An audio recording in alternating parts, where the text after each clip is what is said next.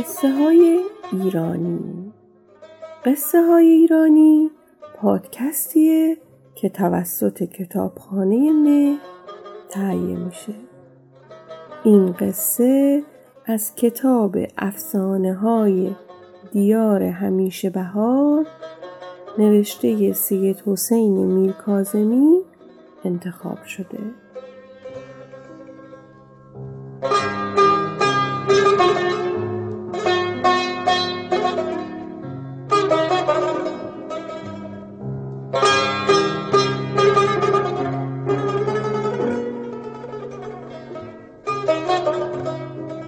قصه بدکار به سزای خودش می‌رسد.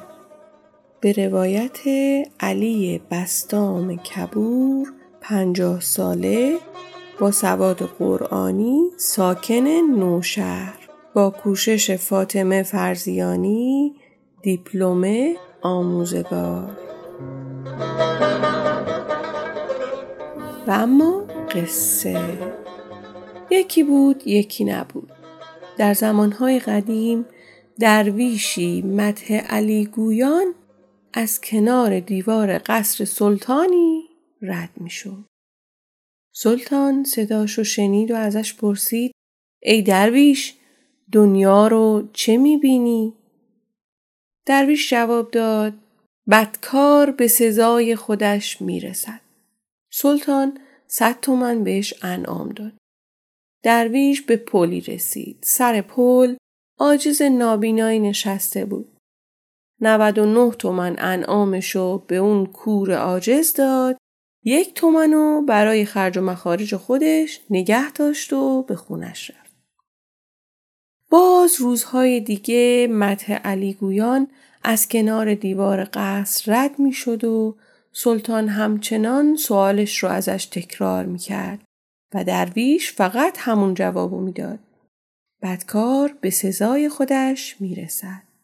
این بار آخری سلطان صد تومن دیگه هم بهش انعام داد. درویش به پل که رسید سر پل همون کور آجز نشسته بود. 99 تومنشو داد به اون کور و یه تومن هم برای خرجی خودش برداشت. آجز نابینا کنجکاف شد. از درویش پرسید درویش تو کجا میری اینطوری پول در میاری؟ درویش گفت مده علی گویان از کنار قصر سلطان رد میشم. سلطان از من یه سوال می‌کنه منم یه جواب بهش میدم. اونم صد تومن انعام میده. حالا چون تو نابینایی و منم خرجم کمه از این صد تومن 99 تومنشو میدم به تو یه تومنم برای خرج خودم برمیدارم.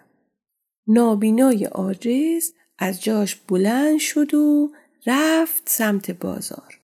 لباس درویشی خرید و پوشید و اسازنان و متگویان کنار دیوار قصر رفت. سلطان صدا رو شنید. سرش ورد بیرون و گفت درویش تو دنیا را در چه می‌بینی؟ اون گفت قبله عالم به سلامت باشد. دنیا رو تو حق بازی درویشی میخاره هر روز کنار دیوار قصرتون میاد. صد تومن می‌گیره میره میخارگی و از شما بدگویی می‌کنه. سلطان این حرف شنید و پنجاه تومن بهش انعام داد. روز بعد خود درویش متگویان کنار دیوار قصر پیدا شد. دوباره سلطان از درویش پرسید و درویش دوباره همون جواب داد بدکار به سزای خودش می‌رسد. سلطان گفت انعام امروزت این حواله مهر شده است که باید ببری بدی به نونوای شهر. درویش حواله مهر شده رو گرفت و مدگویان به پل رسید. نابینای عاجز تا صدای درویش رو شنید گفت 99 تومنمو بده. درویش گفت از غذا این بار سلطان به جای پول یه حواله مهر شده انعام داده. نابینای عاجز پرسید حواله برای کی؟ نونوای شهر. نابینا گفت پس به جای 99 تومن همین حواله رو بده. درویش حواله مهر شده سلطان رو به کور عاجز داد. اون هم اسازنان رفت پیش نونوای شهر. نونوا نامه حواله رو باز کرد و مهر سلطان رو پای اون نامه دید و خوند که نوشته آورنده نامه را در تنور بیاندازید تا جزغاله شود. نونوا به کمک شاگرداش بدون معطلی حکم اجرا کردن و اون کور رو انداختن توی تنور. درویش که سر پل منتظر نشسته بود هرچی نشست نابینای عاجز نیومد. ناچار پا شد و رفت. روز بعد مت علی گویان کنار دیوار قصر سلطان حاضر شد. سلطان صدا رو که شنید تعجب کرد. ازش پرسید مگه تو حواله رو به نونوا ندادی؟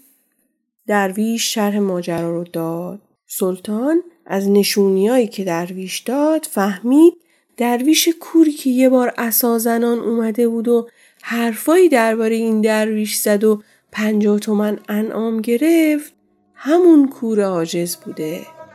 سلطان احسنت گویان به درویش گفت حق با تو بود درویش بدکار به سزای خودش می‌رسد